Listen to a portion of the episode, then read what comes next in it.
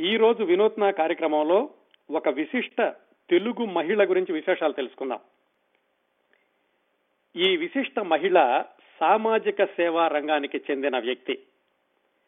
పంతొమ్మిది వందల సంవత్సరం తొలి దశాబ్దాల నుంచి ప్రారంభించి చూస్తే ఇరవయవ శతాబ్దంలో సాంఘిక సేవ అంటే ఈమె పేరే ప్రముఖంగా వినిపిస్తుంది.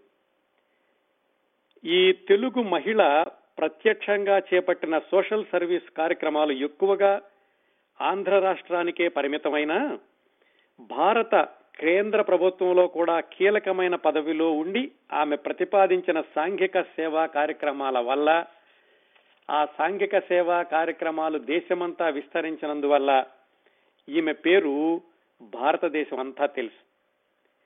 ఈ విశిష్ట తెలుగు మహిళని సామాజిక సేవా రంగంలో విప్లవ వనిత అని పిలవడంలో ఏమాత్రం సందేహం లేదని ఇదిగో నేను చెప్పబోయే విశేషాలు వింటే మీరందరూ కూడా ఒప్పుకుంటారు.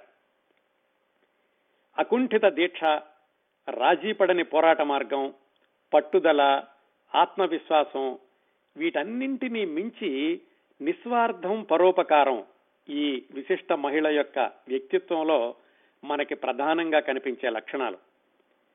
ఈమె సామాజిక సేవని వ్యవస్థీకృతం చేశారు. అంటే ఇన్స్టిట్యూషనలైజ్డ్ సోషల్ సర్వీస్ ముఖ్యంగా స్త్రీల గురించి శిశువుల గురించి సంక్షేమ రంగాల్లో ఈ తెలుగు మహిళ చేసిన కృషి గత డెబ్బై సంవత్సరాలుగా లక్షలాది మంది మహిళలకి ఆత్మవిశ్వాసాన్ని ఇచ్చింది ఉపాధి చూపించింది. అభాగినులు నిస్సహాయులు అయిన అనేక మంది స్త్రీలకి కొత్త జీవితాన్ని ప్రసాదించింది. ఇదిగో ఈ రోజు మనం మాట్లాడుకోబోతున్న మహిళ స్థాపించినటువంటి సంస్థలు ఆవిడ సామాజిక సేవా రంగంలో ఆవిడ సృష్టించినటువంటి విప్లవం. ఆమె స్థాపించి పెంచి పోషించిన సంస్థలు మరికొన్ని శతాబ్దాలకైనా అలాగే నిలిచి వెలుగుతాయి అనడంలో ఏమాత్రం సందేహం లేదు. పంతొమ్మిది వందల తొమ్మిదిలో ఆమె జన్మించి పంతొమ్మిది వందల ఎనభై ఒకటిలో మరణించిన ఈ ధీర వనిత కార్యక్షేత్రాలు కాకినాడ మద్రాసు హైదరాబాదు. ఎందుకంటే అప్పట్లో మద్రాసు ఉమ్మడి మద్రాసు రాష్ట్రం ఆంధ్ర దేశం మద్రాసు కలిసి ఉండే కదా. అందువల్ల ఈవిడ కార్యక్రమాలు మద్రాసు కూడా విస్తరించినాయి. ఇప్పటికి కూడా మద్రాసులో కొనసాగుతున్నాయి. ఈమె పుట్టింది రాజమండ్రిలో పెరిగింది కాకినాడలో. చాలా లేటు వయసులో నలభై మూడు సంవత్సరాల వయసులో పెళ్ళి చేసుకున్నారు. ఒక మహారాష్ట్ర ప్రముఖుణ్ణి.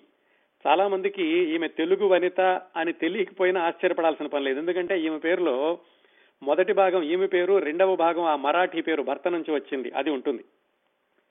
హైదరాబాద్లో కొన్ని ప్రదేశాలకి ప్రముఖుల వ్యక్తుల పేర్లు ఉండడం మీకు అందరికీ తెలిసే ఉంటుంది. ఏఎస్ నగరు రంగారెడ్డి జిల్లా ఇలాగా. హైదరాబాద్తో పరిచయం ఉన్నటువంటి శ్రోతలందరికీ ఉస్మానియా యూనివర్సిటీ గురించి ప్రత్యేకంగా చెప్పాల్సిన అవసరం లేదు. ఆ ఉస్మానియా యూనివర్సిటీని ఆనుకుని ఈమె పేరుతో ఒక కాలనీ కూడా ఉంది. ఆ ఉస్మానియా యూనివర్సిటీ నుంచి బర్కత్పురా వైపు వెళుతుంటే విద్యానగర్లో ఈమె ప్రారంభించిన మహిళా కళాశాల ఆసుపత్రి అనుబంధ సంస్థలు గత యాభై అరవై సంవత్సరాలుగా ఆమె అకుంఠత దీక్షకి నిస్వార్థ సేవకి నిలువెత్తు నిదర్శనంగా నిలిచి ఎంతో మంది మహిళలకి ఆపన్న హస్తాన్ని అందిస్తున్నాయి. ఈ రోజు వినూత్న శీర్షికలో మనం మాట్లాడుకోబోతున్న విశిష్ట తెలుగు మహిళ సామాజిక విప్లవ వనిత పరోపకారానికి ప్రత్యక్ష సాక్ష్యం నిస్వార్థ సేవకి నిలువెత్తు నిదర్శనం దుర్గాబాయి దేశ్ముఖ్గా అందరికీ తెలిసిన గుమ్మడదల దుర్గాబాయమ్మ గారు దుర్గాబాయమ్మ గారి వ్యక్తిగత జీవితంలోనూ సామాజిక సేవా కార్యక్రమాల్లోనూ రాజకీయ ఉద్యమాల్లోనూ కూడా వంద సంవత్సరాల క్రిందట ఆవిడ చూపించినటువంటి లక్షణాలు ఏంటంటే ఎన్ని ప్రతికూల పరిస్థితుల్లోనైనా తట్టుకోగల తెగువ కొండలనైనా ఢీకొట్టగల సాహసం ఆమె గంభీరమైన గొంతుతో పేరు పెట్టి పిలిస్తే ఎంత వాళ్ళైనా సరే అటెన్షన్ అన్నట్లుగా సమాధానం ఇచ్చేవాళ్ళట. ఆమెతోటి ప్రత్యక్షంగా పరిచయం ఉన్నటువంటి ఒక సీనియర్ మోస్ట్ జర్నలిస్ట్ చెప్పారు. దుర్గాబాయి గారు స్థాపించిన సంస్థలు చేపట్టిన సాంఘిక సేవా కార్యక్రమాలు జాబితా చెప్పాలంటే ఒక అరగంట పడుతుందండి. క్లుప్తంగా రాజమండ్రిలో ఆవిడ విగ్రహం కింద రాసినటువంటి వాక్యాలు కొన్ని చదువుతాను. పద్మవిభూషణ్ దుర్గాబాయ్ దేశ్ముఖ్ స్వాతంత్ర్య పోరాటంలో వీర సైనికురాలు పేరెన్నికగన్న న్యాయవాది రాజ్యాంగ సభలో ప్రముఖ వ్యక్తి ఆంధ్ర మహిళా సభను సువర్ణాక్షరాలతో లిఖింపచేసిన సంఘ సంస్కర్త. ఇవి చాలండి. ఇవన్నీ కూడా ఒక బుల్లెట్ పాయింట్స్ లాంటివి దుర్గాబాయ్ దేశ్ముఖ్ గారి గురించి మనం చెప్పుకోవడానికి. నిజానికి ఈ ఆంధ్ర మహిళా సభ దాని యొక్క అనుబంధ సంస్థలు వీటికి ఊపిరి పోసింది దుర్గాబాయమ్మ గారు. ఆమె ఏ నేపథ్యంలో ఇలాంటివి స్థాపించారో తెలుసుకుంటే ఇంకంతకంటే ప్రేరణ ఉత్తేజం స్ఫూర్తి మరొకటి కనపడవండి.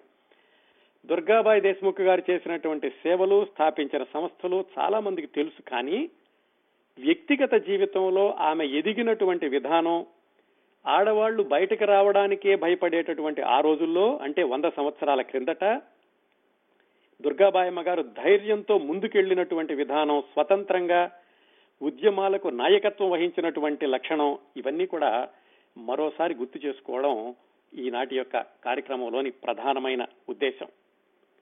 దుర్గాబాయి దేశ్ముఖ్ గారి జీవితంలో కష్టాలు కన్నీళ్ళు బాధలు బరువులు వీటికంటే కూడానండి ధైర్యం తెగువ నిజాయితీ ఇవన్నీ కలబోసినటువంటి నాయకత్వ లక్షణాలు ఆ నాయకత్వ లక్షణాలతోటి ఆవిడ శాశ్వతంగా చేసినటువంటి శాశ్వతంగా ఉండేలా చేసినటువంటి సామాజిక సేవా సంస్థలు ఇవి ప్రముఖంగా కనిపిస్తాయి. దుర్గాబాయి దేశ్ముఖ్ గారి జీవితంలో నుంచి మనము గ్రహించాల్సిన ఉత్తమమైనటువంటి లక్షణాలు.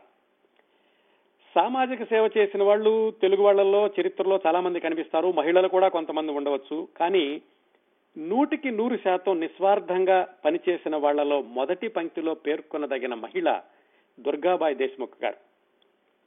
సామాజిక సేవ అంటే ఏదో కొన్నాళ్ళు చందాలు వసూలు చేయడం కొంతమందికి సహాయం చేయడం కాకుండా ఆ చేసేటటువంటి కృషి సేవ పది కాలాలు నిలవాలి అనేటటువంటి ముందు చూపుతో సంస్థలను స్థాపించి వాటికి స్వయం పోషకత్వాన్ని సమకూర్చే దిశలో ఆమె చేసిన సేవ అది దుర్గాబాయి దేశ్ముఖ్ గారి ప్రత్యేకత. కేవలం ఈ సామాజిక సేవలే కాకుండా భారత రాజ్యాంగ నిర్మాణ సమితిలో కూడా ఆవిడ సభ్యురాలుగా ఉండి ఆ తర్వాత ప్లానింగ్ కమిషన్ సభ్యురాలుగా ఉండి అక్కడి నుంచి దేశమంతా కూడా ఈ సాంఘిక సంక్షేమ కార్యక్రమాల దృష్ట్యా సంస్థలు స్థాపించాలి అని ప్రభుత్వాన్ని ఒప్పించి దాన్ని శాసనం చేయించి ఆ విధంగా దేశం అంతా కూడా భారతదేశం అంతా కూడా సాంఘిక సంక్షేమ ఈ సంస్థలన్నింటినీ కూడా స్థాపించి అనేక మందికి ఉపాధిని కల్పించారు. ఆ దుర్గాబాయి దేశ్ముఖ్ గారి జీవితంలోని సంఘటనలు చూస్తుంటే ఒళ్ళు గగురు పడుస్తుంది. గూస్ బంప్స్ అంతా చూడండి. అలాగా. ఒక్క మహిళ ఇన్ని సాధించిందా అని ఆశ్చర్యం కాదండి. అది ఆశ్చర్యాన్ని మించినటువంటి అనుభూతి కలుగుతుంది. ఇన్ని సంస్థలు నిలవాలంటే ఎంతో మంది పనిచేయాలి కదా. మరి అందరినీ కూడా కూడగట్టగల నాయకత్వ లక్షణాలు కూడా ఉండాలి కదా. అన్నింటినీ అత్యంత సమర్థవంతంగా సాధించిన దుర్గాబాయి దేశ్ముఖ్ గారు ఇరవై నాలుగు సంవత్సరాల వరకు జాగ్రత్తగా వినండి ఇరవై నాలుగు సంవత్సరాల వరకు ఆవిడ స్కూల్కి వెళ్ళి చదువుకోలేదు. అంటే చాలా ఆశ్చర్యంగా ఉంటుంది కదా? అంతేకాకుండా ఇరవై నాలుగు సంవత్సరాల వయసులో ఆవిడ చదువుకోవడం ప్రారంభించి మరొక ఏడెనిమిది సంవత్సరాల్లో అంటే ముప్పై రెండు ముప్పై మూడు సంవత్సరాల వయసు వచ్చేసరికి ఆవిడ క్రిమినల్ లాయర్గా కోర్టులో అడుగు పెట్టారు అదేమిటి? క్రిమినల్ లాయరే ఎందుకు అయ్యారు అంటే ఈ చెప్తాను. ఆమె జీవితంలో ఉన్నటువంటి ప్రేరణకి ఉత్తేజానికి స్ఫూర్తికి ఇది ఒక చిన్న ఉదాహరణ. ఏది? ఇరవై నాలుగు సంవత్సరాల వయసులో చదువుకోవడం ప్రారంభించి ముప్పై రెండు సంవత్సరాల వయసు కల్లా క్రిమినల్ లాయర్ అవడం. చిన్నప్పటి నుంచి కూడా దుర్గాబాయమ్మ గారు ఎక్కడ ఏ సవాల్ ఎదురైనప్పటికీ దాన్ని అవకాశంగా మలుచుకుని ఉద్యమాలు నిర్మిస్తూ వెళ్ళారు ఇది చాలా తక్కువ మంది జీవితాల్లో కనిపిస్తుంటుంది పైగా ఒక మహిళ. ఎందుకంటున్నానంటే మహిళ మహిళ అని వంద సంవత్సరాల క్రిందట మహిళల యొక్క పరిస్థితి గురించి వేరే చెప్పాల్సిన అవసరం లేదు. కనీసం చదువు సంగతి మర్చిపోండి. ఇంట్లో నుంచి బయటకు రావడానికి కూడా పెద్దవాళ్ళు అనుమతించే వాళ్ళు కాదు సమాజం కూడా అనుమతించేది కాదు. అలాంటి రోజుల్లో దుర్గాబాయి దేశ్ముఖ్ గారు ఆవిడ చేసినటువంటి ఈ సేవలన్నిటి కూడా ప్రతిదీ ఆమెకు ఒక సవాల్గా వచ్చినప్పుడు దాన్ని సాధించుకుంటూ వెళ్ళారు పదకొండు పన్నెండు సంవత్సరాల వయసులో హిందీ పాఠశాల పెట్టి దానికి ప్రిన్సిపాల్ అయ్యారు. నమ్మగలమండి వంద సంవత్సరాల క్రిందట పన్నెండు సంవత్సరాల పన్నెండు సంవత్సరాల బాలిక హిందీ హిందీ చెప్పేటటువంటి స్కూలుని పెట్టి దానికి ఆవిడ ప్రిన్సిపాల్ అయ్యారు. పైగా ఇది వందేళ్ళ క్రిందట. దానికి విశేషమైన ఆదరణ కూడా లభించింది. ఇలాంటివి దుర్గాబాయమ్మ గారికి మాత్రమే సాధ్యమైంది ఆ రోజుల్లో. రాజకీయ సత్యాగ్రహాల్లో జైలుకి వెళ్ళినప్పుడు అక్కడ మహిళా ఖైదీల యొక్క దయనీయమైన పరిస్థితుల్ని చూసి క్రిమినల్ లాయర్ అయితే బాగుంటుంది. ఇలాంటి మహిళలు చాలా మంది తమ బాధలు చెప్పుకోలేకపోతున్నారు.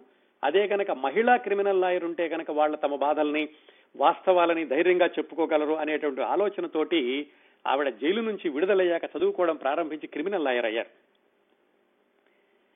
ఈ స్త్రీ శిశు సంక్షేమ సేవా సంస్థలు ఇవి కూడా ఎలా వచ్చినాయి అంటే ఒకదాని తర్వాత ఒకటి ఆవిడేదో ఒక పని మొదలు పెట్టడం దాని నుంచి ఏదో ఒక సమస్య రావడం ఆ సమస్యని పరిష్కరించడం కోసం మరొక సంస్థ దాని నుంచి మరొక మరొక సమస్య ఆ సమస్యను పరిష్కరించడానికి మరొక సంస్థ. ఇలాగా ఈ సంస్థలన్నింటినీ కూడా విస్తరిస్తూ వెళ్ళారు. ఈ సంస్థలే ఈ రోజు శాఖోపశాఖలుగా విస్తరించి ఎంతో మంది మహిళల జీవితాల్లో వెలుగులు నింపాయి నింపుతున్నాయి నింపుతూ ఉంటాయి కూడా మరొక లక్షణం చెప్పి ఆవిడ జీవిత విశేషాల్లోకి వెళ్తాను. నిస్వార్థం అంటే దుర్గాబాయమ్మ గారి. ఆమె స్థాపించిన సంస్థలు ఎవరికైనా అప్పజెప్పడానికి ఆవిడకి సంతానమే లేదు. కనీసం బంధువులు ఎవరికీ కూడా వాటిల్లో ప్రధానమైన పదవుల్లో లేరు. ఇది ఒక్కటి చాలు కదండి ఆవిడ నిస్వార్థతకి నిదర్శనం అని చెప్పడానికి. దుర్గాబాయమ్మ గారు చిన్న వయసు నుంచి కూడా ఏది చేసినా ఒకటే ఆలోచన ఎదట వాళ్ళకి ఎలా సహాయపడాలి? అదొక్కటే ఆవిడ ఆలోచనగా ఉండేది.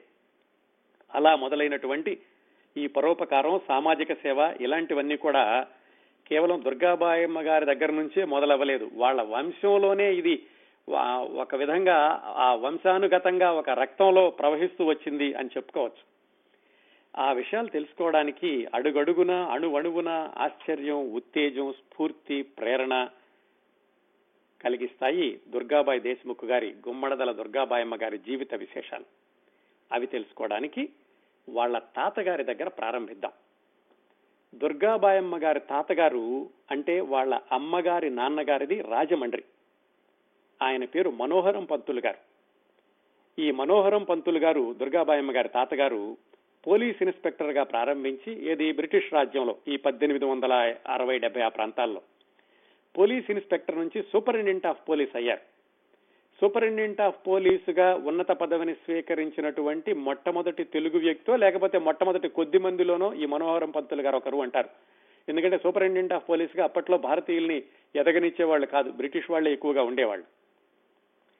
అంతేకాకుండా ఈ మనోహరం పంతులు గారు రాజమండ్రి కదా రాజమండ్రిలో ఆ రోజుల్లో అంటే పంతొమ్మిది వందల అరవై డెబ్బై ప్రాంతాల్లో వీరేశలింగం పంతులు గారు ఆయన విప్లవాత్మకమైనటువంటి సేవా కార్యక్రమాలను చేపట్టారు. ఈ మనోహరం పంతులు గారు వీరేశలింగం పంతులు గారికి చాలా ఆత్మీయమైనటువంటి మిత్రులు అవడమే కాకుండా ఆయన గవర్నమెంట్ పదవిలో ఉన్నప్పటికీ వీరేశలింగం పంతులు గారు చేసే సేవా కార్యక్రమాల్లో ఆయన పాలు పంచుకుంటూ ఉండేవాళ్ళు. వీరేశలింగం పంతులు గారి జీవిత చరిత్ర ఎప్పుడైనా చదువుతూ ఉంటే కనుక తరచూ ఈ మనోహరం పంతులు గారి పేరు వినిపిస్తూ ఉంటుంది. ఆ మనోహరం పంతులు గారి అమ్మాయి కృష్ణవేణమ్మ. కృష్ణవేణమ్మ గారికి ఆమె భర్త బెన్నూరి రామారావు గారికి కలిగినటువంటి మొదటి సంతానం మనం మాట్లాడుకోబోతున్న దుర్గాబాయమ్మ గారు. ఈ దుర్గాబాయమ్మ గారికి ఒక తమ్ముడు కూడా ఉన్నారు. ఆయన పేరు నారాయణరావు గారు. దుర్గాబాయమ్మ గారు నారాయణరావు అక్క తమ్ముడు వీళ్ళ యొక్క చిన్న వయసులోనే వీళ్ళ నాన్నగారు అంటే రామారావు గారు కాకినాడలో కోర్టులో పనిచేస్తూ ఉండేవాళ్ళు. ఆ కోర్టులో పనిచేయడం కాకుండా చెప్పుకున్నాం కదా వీళ్ళకి వంశంలోనే వస్తుంది సామాజిక సేవ అనేది. రామారావు గారు కూడా చాలా ధైర్యంగా కాకినాడలో చాలా సాహసోపేతమైనటువంటి సామాజిక సేవా కార్యక్రమాలు చేశారు. సాహసోపేతమైన సామాజిక సేవ అంటే ఏమిటంటే ఆ రోజుల్లో ప్లేగు కలరా ఇలాంటి వ్యాధులు ఎక్కువగా ఉండేవి వాటికి మందులు కూడా లేవు. అందువల్ల అవి వచ్చినాయి అంటే కనుక కొన్ని వందలాది మంది చనిపోతూ ఉండేవాళ్ళు. అవి అంటువ్యాధులు కాబట్టి అలా చనిపోయే వాళ్ళకి వాళ్ళ యొక్క శవాలు తీసుకెళ్ళడం కానీ లేకుంటే అలా జబ్బు చేసిన వాళ్ళకి సేవ చేయడానికి కానీ ఎవరు బయటకు వెళ్ళడానికి సాహసించే వాళ్ళు కాదు. అంతేకాకుండా ఈ ప్లేగు కలరా ఇలాంటివి వచ్చినప్పుడు ఎవరైనా చనిపోతే ఆ శవాన్ని శ్మశానానికి తీసుకెళ్ళడానికి కూడా ఎవరు ముందుకు వెళ్ళేవాళ్ళు కాదు. ఎందుకంటే అది అంటువ్యాధి కాబట్టి. ఆ రోజుల్లో రామారావు గారు అంటే దుర్గాబాయమ్మ గారి నాన్నగారు ఆయన ధైర్యంగా నలుగురు ఐదుగురు అలాంటి మిత్రులు కొంతమందిని తీసుకుని బయటకు వెళ్ళి ధైర్యంగా ఈ కలరా ఈ ప్లేగు వచ్చిన వాళ్ళందరికీ కూడా సేవలు చేయడము చనిపోయిన వాళ్ళ యొక్క శవాన్ని ఆయనే బండి మీద వేసుకుని శ్మశానానికి వాటికి తీసుకెళ్ళడము ఇలాంటి పనులు చేస్తూ ఉండేవాళ్ళు. అదే రోజుల్లో ఇలాంటి పనులు చేసినటువంటి ఒక మహోత్కృష్టమైన వ్యక్తికి ఒక ఆయన ఉన్నారండి. ఆయన పేరు సుభాష్ చంద్రబోస్. కటక్లో ఆయన కూడా ఇలాంటి సేవ చేశారు. ఆ తర్వాత సుభాష్ చంద్రబోస్ గారి జీవితం అంతా అదొక వేరే చరిత్ర అనుకోండి. పోలిక కాబట్టి చెప్పాను. అలాంటి పనులు రామారావు గారు కాకినాడలో చేస్తూ ఉండేవాళ్ళు. అయితే ఆయన ధైర్యంగా ఈ కలరా ప్లేగు వచ్చిన వాళ్ళ యొక్క శవాలను మోసుకెళ్ళడం వీధుల్లో ఎవరు ఉండేవాళ్ళు కాదు. అలా వేసుకెళ్తుంటే కానీ వీధులంతా కూడా నిర్ద నిర్మానుష్యంగా ఉండేది. రామారావు గారు ఆయన ఒక్కడే కాకుండా అలాంటి పనులు చేసేటప్పుడు ఆయన భార్య కృష్ణవేణమ్మ గారిని చిన్నపిల్లల దుర్గాబాయమ్మ గారిని ఆయన తమ్ముడు సత్యన నారాయణరావు గారిని వాళ్ళ ముగ్గురిని కూడా తీసుకెళ్ళేవాడట ఆయన వెంట. వెంట తీసుకెళ్ళడమే కాకుండా వాళ్ళని దహనం చేసేటప్పుడు ఆ శ్మశానానికి కూడా తీసుకెళ్ళడం అలాగే చర్చికి మసీదుకి కూడా వెళ్ళి అక్కడ కూడా ఎలాంటి ప్రార్థనలు చేస్తారు ఇలాంటివి చూపించడం అంత చిన్న వయసులోనే ఆయన పిల్లలకు కూడా చూపించారట. పిల్లలు భయపడతారు కదా అని అనుకోకుండా అంటే జీవితం ఎంత అశాశ్వతమైనది ఈ అశాశ్వతమైన జీవితంలో ఏం చేస్తే మనం పది కాలాలు నిలుస్తాం మనం నిలవడమే కాదు. మన జీవితానికి ఒక అర్థం కల్పించుకోవాలంటే పర పరులకు ఎలా సేవ చేయాలి ఇలాంటివన్నీ కూడా ఆ రామారావు గారు చిన్న పిల్లలకి అంత చిన్న వయసులోనే ప్రత్యక్షంగా చూపించారు. అలా పెరిగారు దుర్గాబాయమ్మ గారు అంత చిన్న వయసులో శ్మశానానికి వెళ్ళినప్పుడు ఆవిడకి భయం వేయలేదు సరికదా? ఆవిడ ధైర్యాన్ని మరింతగా చేసింది వాళ్ళ నాన్నగారు చేసినటువంటి ఇలాంటి కార్యక్రమాలన్నీ. దుర్గాబాయమ్మ గారు మరి సహజంగానే ఆ రోజుల్లో చాలా చిన్న వయసులోనే స్కూల్కి వెళుతూ ఉండేవాళ్ళు. ఆవిడ మామూలుగా వీధి బడి లాంటి దానికి ఎక్కడికో వెళుతున్నారు. ఎనిమిది సంవత్సరాల వయసులో ఆవిడకి వివాహం చేశారు. మరి ఆ రోజంతా ఆ రోజుల్లో అన్ని కూడా బాల్య వివాహాలే కదా?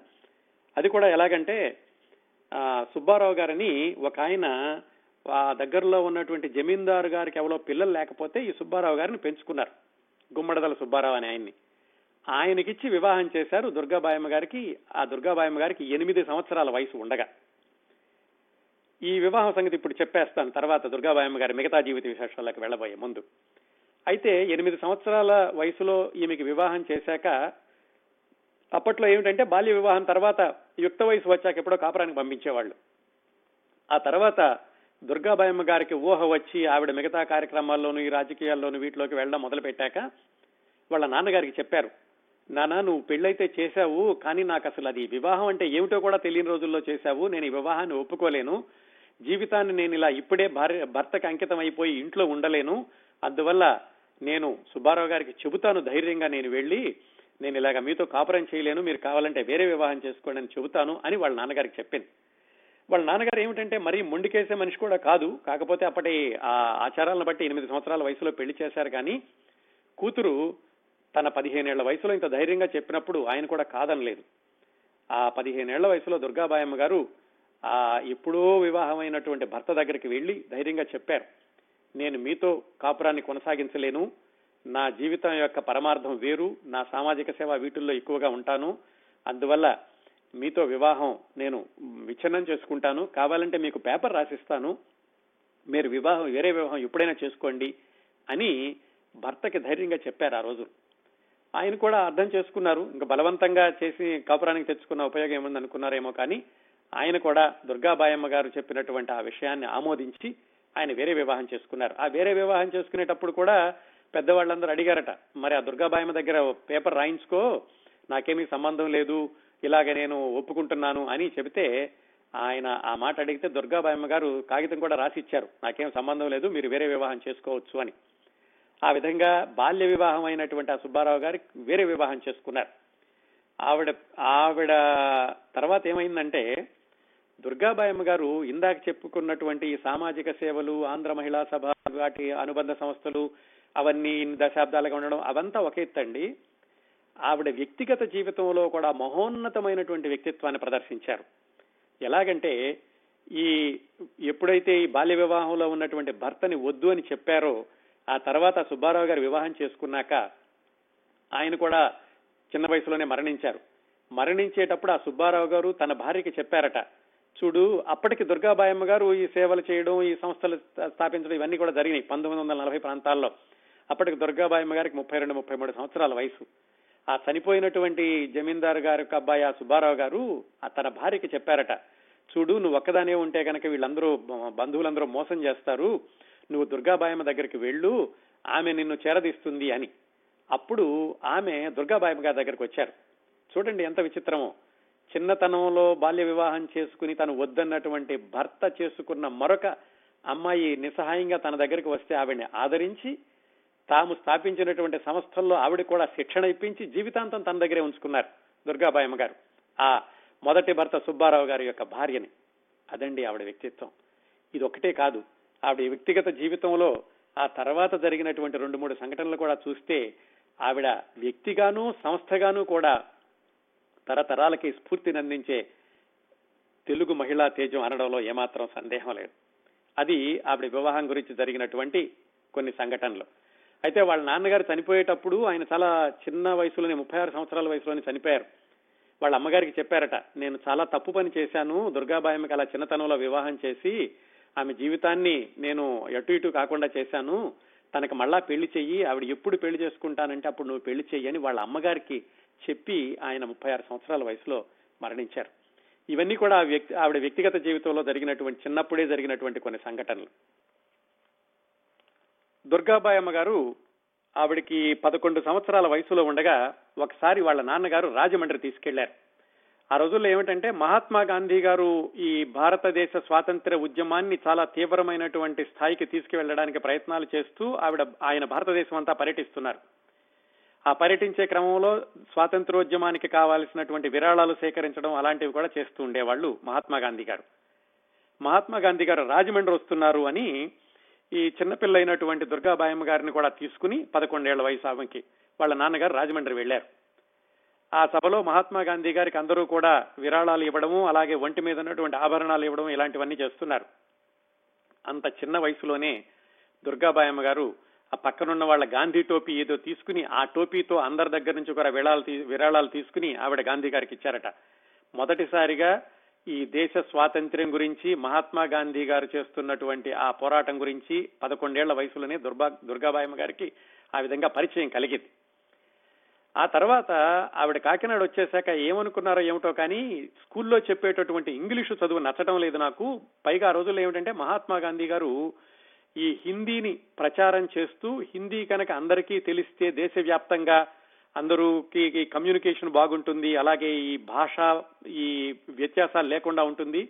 ఈ స్వాతంత్ర ఉద్యమం కూడా ఎక్కువగా ప్రచారం చేయడానికి వీలవుతుంది అని మహాత్మా గాంధీ గారు హిందీని నేర్చుకోమని ఎక్కువగా ప్రచారం చేస్తున్నారు ఆ రోజుల్లోనే. అది కూడా ఒకటి కలిసి వచ్చిందేమో దుర్గాబాయమ్మ గారు ఇంట్లో ఏం చెప్పారంటే నాకు స్కూల్లో చెప్పేటటువంటి చదువు నచ్చడం లేదు నేను మానేస్తాను స్కూల్కి వెళ్ళను అని బహుశా మరి నాలుగో తరగతో ఐదో తరగతో అంతవరకు ఏమో చదువుకున్నారేమో. అది కూడా వీధి బడిలో. అక్కడి నుంచి స్కూల్లో మానేశారు. స్కూల్ మానేసేసి హిందీ నేర్చుకోవడానికని కాకినాడలోనే దినవహి సత్యనారాయణ అని ఒక ఆయన హిందీ నేర్పుతుంటే హిందీ మాస్టర్ ఆయన ఆయన దగ్గరికి వెళ్ళి ప్రైవేట్గా హిందీ నేర్చుకోవడం ప్రారంభించారు. హిందీ కూడా కొంచెం కొంచెం వస్తోంది. పైగా మరి కేవలం హిందీ నేర్చుకుంటేనే రోజంతా గడిపారంటే లేదు. ఆ చిన్న వయసులోనే ఆవిడికి ఈ చుట్టుపక్కల ఉన్న వాళ్ళని పరిశీలించడం సమాజంలో ఉన్న సమాజంలో ఉన్నటువంటి ఈ సమస్యలు వీటన్నిటినీ కూడా తెలుసుకోవడం ఇలాంటివన్నీ కూడా ఆసక్తిగా ఉండేది ఎందుకంటే వాళ్ళ నాన్నగారు కూడా అలాంటి కార్యక్రమంలో ఉండేవాళ్ళు కాబట్టి. అలా ఆవిడ స్కూల్ మానేసేసి దినవహి సత్యనారాయణ గారి దగ్గర హిందీ నేర్చుకుంటూ ఉండగా ఆవిడకి పన్నెండు సంవత్సరాల వయసులో పంతొమ్మిది వందల ఇరవై ఒకటిలో మహాత్మా గాంధీ గారు కాకినాడ వచ్చారు. అది కూడా ఇలాగే స్వాతంత్రోద్యమం గురించి ప్రజలందరికీ తెలియచేస్తూ విరాళాలు సేకరించడం ఇలాంటి పనిలో ఆయన కాకినాడ వస్తున్నారు అని తెలిసింది. ఆ రావడానికి ముందు ఏం జరిగిందంటే దుర్గాబాయమ్మ గారు పన్నెండు సంవత్సరాలు ఇంకా అప్పటికి ఆవిడ వయసు.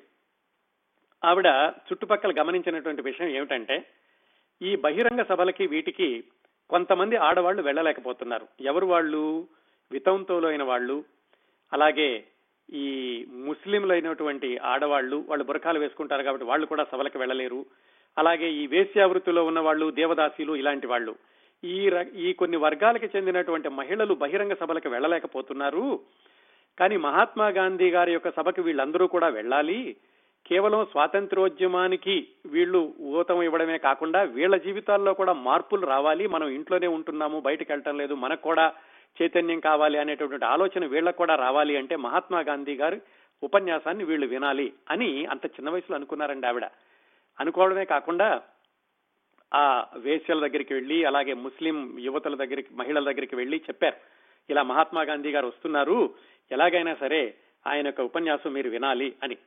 సరే వాళ్ళు ఈవిడ చెబుతోంది మహాత్మా గాంధీ గారు ఎవరో ఒక ఆయన ఉన్నారట ఆయన స్వాతంత్ర్యం కోసం ప్రయత్నిస్తారని వాళ్ళు కూడా ఈ చిన్నపిల్ల ద్వారానే ఆ విషయాలన్నీ వింటున్నారు. ఈవిడ ఏమనుకున్నారంటే ఈ సభకి ఎలాగో వీళ్ళందరినీ రానివ్వరు వీళ్ళు వెళ్ళలేరు అందుకని చెప్పి ఈ మహిళల కోసం ప్రత్యేకంగా ఒక సభ పెట్టి అక్కడికి మహాత్మా గాంధీ గారిని ఆహ్వానించాలి అని. ఎంత ధైర్యం? పన్నెండేళ్ళ పిల్ల.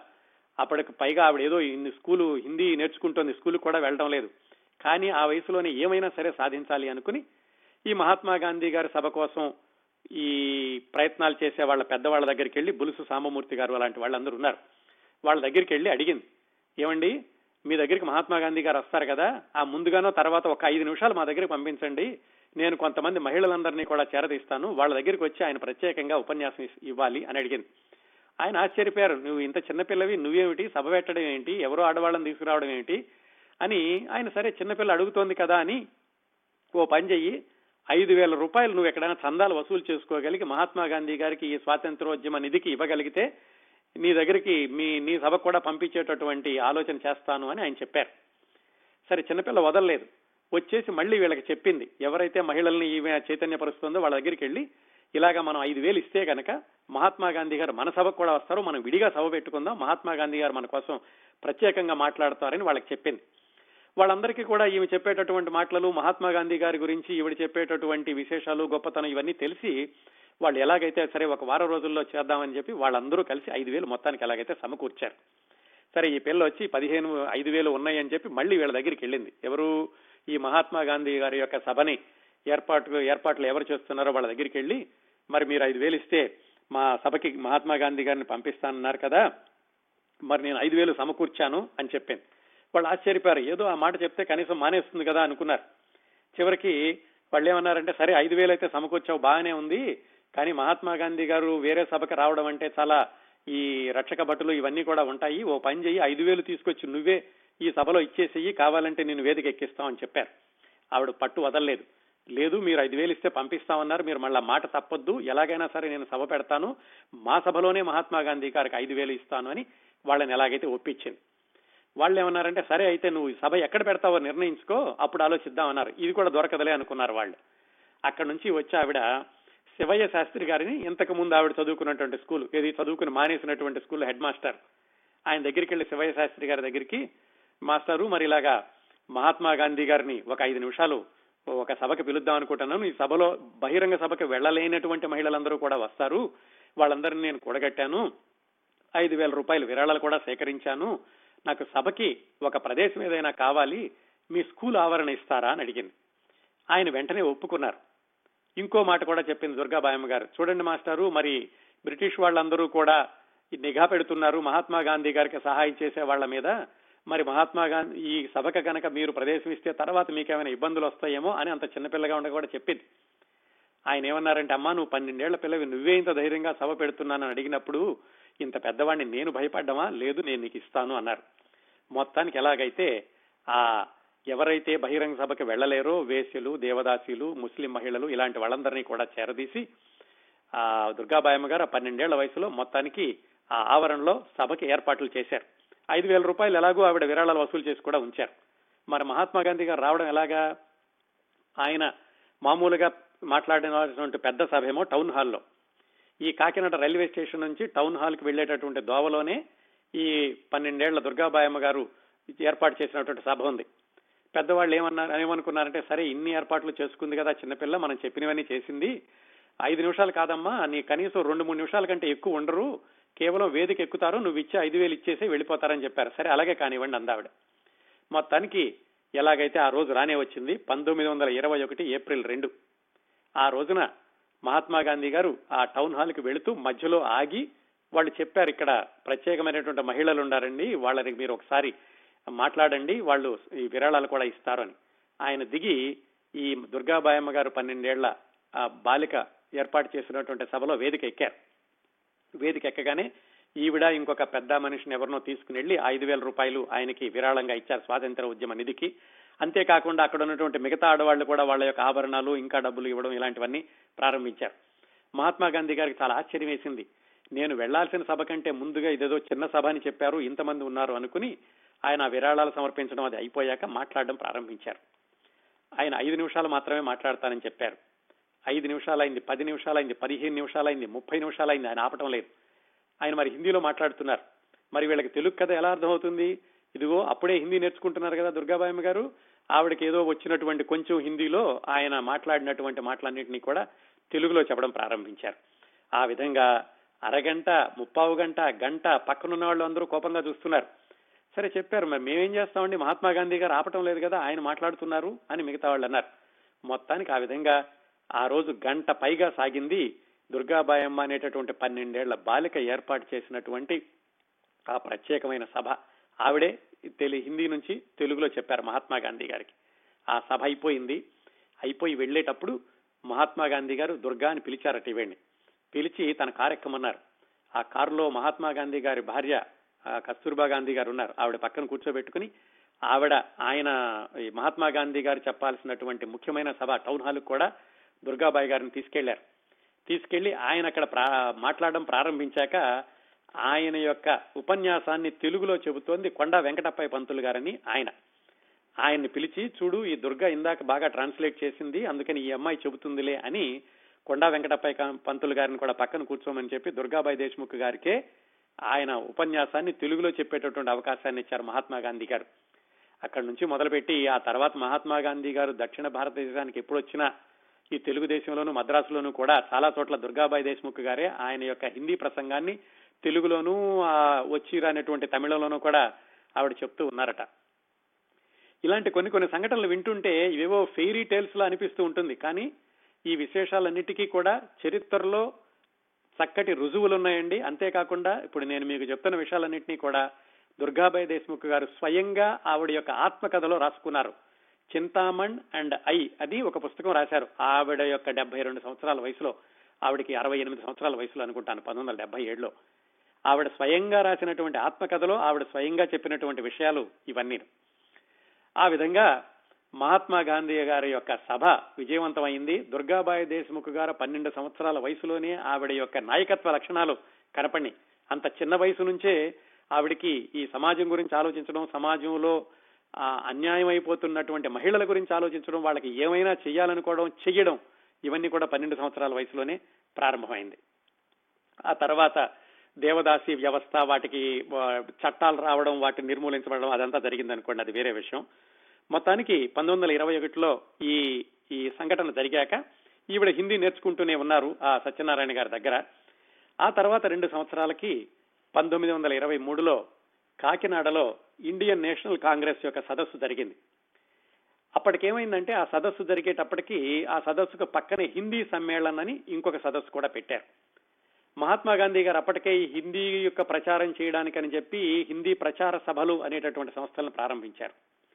అంటే ఒక పద్ధతి ప్రకారం హిందీ అందరికీ బోధించడానికని కొన్ని కొన్ని పరీక్షలు పెట్టి ఆ పరీక్షల్లో ఉత్తీర్ణులైన వాళ్ళకి సర్టిఫికెట్లు ఇవ్వడం మాధ్యమిక ప్రాథమిక ఇలాంటి పరీక్షలన్నీ పెట్టడం ఇలాంటికని ఇలాంటి వాటికని మహాత్మా గాంధీ గారి యొక్క ఆయన మార్గ దర్శకత్వాన్ని అనుసరించి దేశం అంతా కూడా హిందీ ప్రచార సభలు ప్రారంభించారు.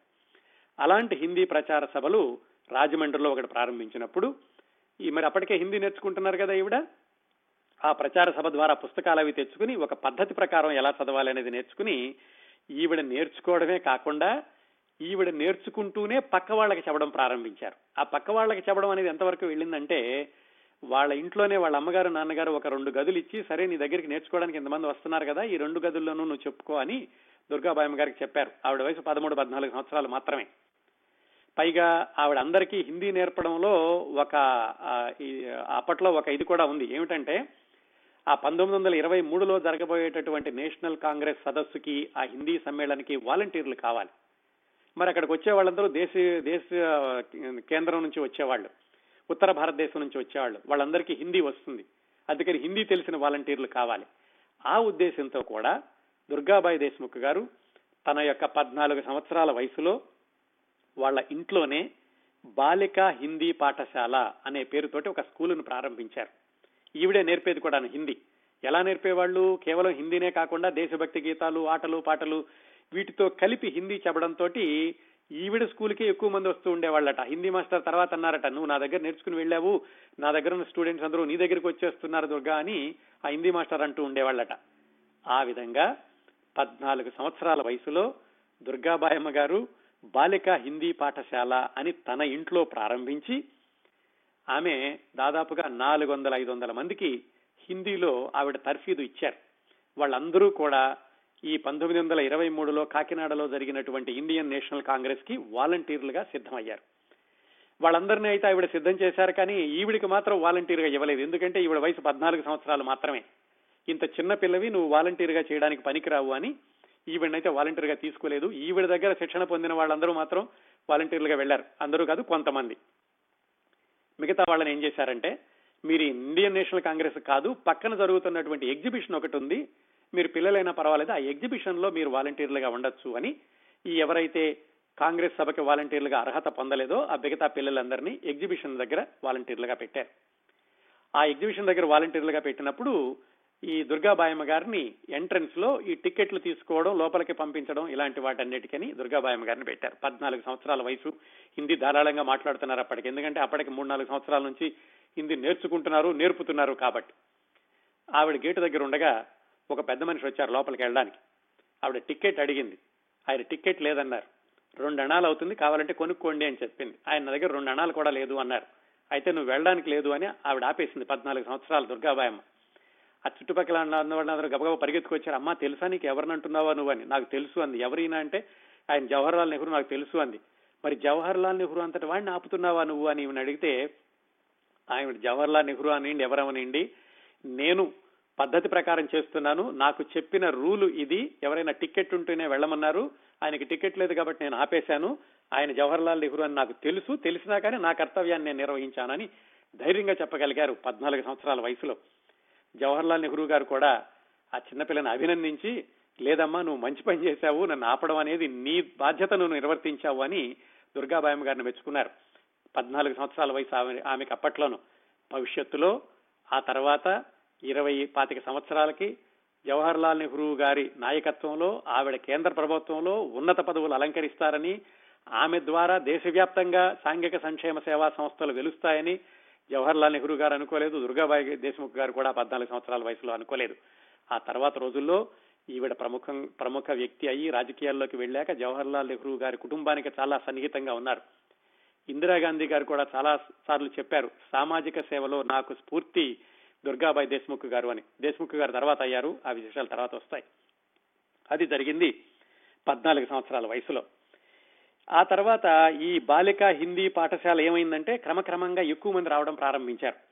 దాంతో వాళ్ళ నాన్నగారు ఇల్లుకు ఇచ్చినటువంటి ఆ రెండు గదులు కూడా పట్టడం సరిపోలేదు. దాంతో ఆ పక్కన ఉన్నటువంటి ఎవరో ఈ చిన్నపిల్ల చేస్తున్నటువంటి ఈ సేవను గమనించి వాళ్ళెవరో వాళ్ళ ఇల్లు ఖాళీగా ఉంటే ఈ ఇంట్లో నడుపుకోమా అని ఇచ్చారు. అక్కడి నుంచి ఆ ఇంటికి వెళ్ళింది ఆ బాలిక హిందీ పాఠశాల. అప్పటికే చాలా మంది వస్తున్నారు ఈ స్కూల్ కూడా చాలా పేరు వచ్చింది. ఈ క్రమంలో ఏమైందంటే దుర్గాబాయి దేశం దుర్గాబాయమ్మ గారు అమ్మగారు కృష్ణవేణమ్మ గారు ఆవిడ కూడా కూతురుతో కలిసి నేర్చుకోవడం ప్రారంభించారు. ఆవిడ తమ్ముడు కూడా సత్యనారాయణ గారు. వీళ్ళందరూ వాళ్ళ అమ్మగారు కూడా ఎంతగా నేర్చుకున్నారంటే ఆవిడ కూడా ఈ పరీక్షలు రాయడం మాధ్యమిక ప్రాథమిక ఈ పరీక్షలు పాస్ అవడం చేశారు. దుర్గాబాయమ్మ గారి జీవితంలో వాళ్ళ అమ్మగారు కృష్ణవేణమ్మ గారి పాత్ర కూడా ఎంతో ప్రముఖంగా ఉంది అది కూడా చెప్పుకుందాం తర్వాత. ఆ విధంగా పంతొమ్మిది వందల ఇరవై మూడులో ఇండియన్ నేషనల్ కాంగ్రెస్ అయిన దగ్గర నుంచి నాలుగైదు సంవత్సరాల్లో వాళ్ళు ప్రారంభించినటువంటి బాలిక హిందీ పాఠశాల వందలాది మందికి హిందీ నేర్పడం కొనసాగించింది.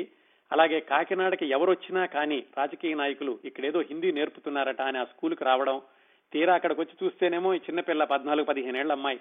ఈ అమ్మాయి ఇంత పనిచేస్తోందని వాళ్ళందరూ మెచ్చుకోవడం అది ఒక టాక్ ఆఫ్ ది టౌన్ లాగా ఉండింది ఆ రోజుల్లో ఎప్పుడు పంతొమ్మిది వందల ఇరవై మూడు ఇరవై ఎనిమిది ప్రాంతాల్లో. పంతొమ్మిది వందల ఇరవై తొమ్మిది వచ్చేసరికి ఈ స్కూలు అద్భుతంగా నడుస్తోంది వందలాది మంది చదువుకుంటున్నారు వాళ్ళ అమ్మగారు కూడా సహాయం చేస్తున్నారు. పంతొమ్మిది వందల ఇరవై తొమ్మిదిలో వాళ్ళ నాన్నగారు చనిపోయారు. ఆయనకు అప్పుడు కేవలం ముప్పై ఆరు సంవత్సరాల వయసు.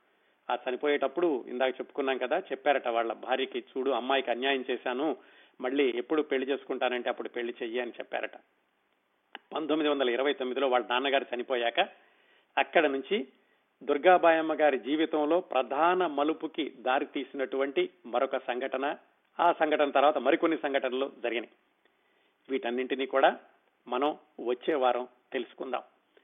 దుర్గాబాయి దేశముఖ్ గారి జీవితంలో జరిగినటువంటి ఈ సంఘటనలన్నీ ఏదో ఒక పెద్ద సినిమా కథలాగా ఉంటాయండి. అంటే నమ్మొచ్చా అనేటట్టుగా ఉంటాయి. కానీ నిజానికి వాటన్నిటికీ కూడా నిదర్శనాలు మనకి కళ్ళ ముందు కనిపిస్తున్నాయి. అందువల్ల దుర్గాబాయి దేశముఖ్ గారి యొక్క జీవితంలోని ప్రేరణ స్ఫూర్తి ఉత్తేజం అది అణువణువున కనిపిస్తూ ఉంటుంది. ఇక్కడి నుంచి ప్రారంభించి మిగతా విశేషాలు మనం వచ్చే వారం మాట్లాడుకుందాం.